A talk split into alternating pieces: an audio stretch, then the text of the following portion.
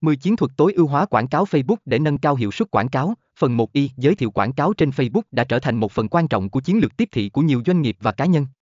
Với hơn 2.8 tỷ người dùng hàng tháng trên toàn thế giới, Facebook là một nền tảng mạnh mẽ để tiếp cận khách hàng tiềm năng và tạo dựng thương hiệu. Tuy nhiên, để đạt được hiệu suất tối ưu từ quảng cáo trên Facebook, bạn cần phải nắm vững các chiến thuật và kỹ thuật tối ưu hóa. Bài viết này sẽ hướng dẫn bạn qua 10 chiến thuật quan trọng để nâng cao hiệu suất quảng cáo Facebook của bạn.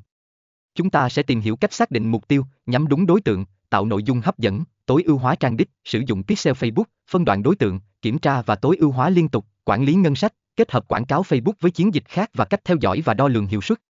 Hãy cùng bắt đầu hành trình tối ưu hóa quảng cáo trên Facebook để đạt được kết quả ấn tượng và thu hút sự chú ý của khách hàng tiềm năng.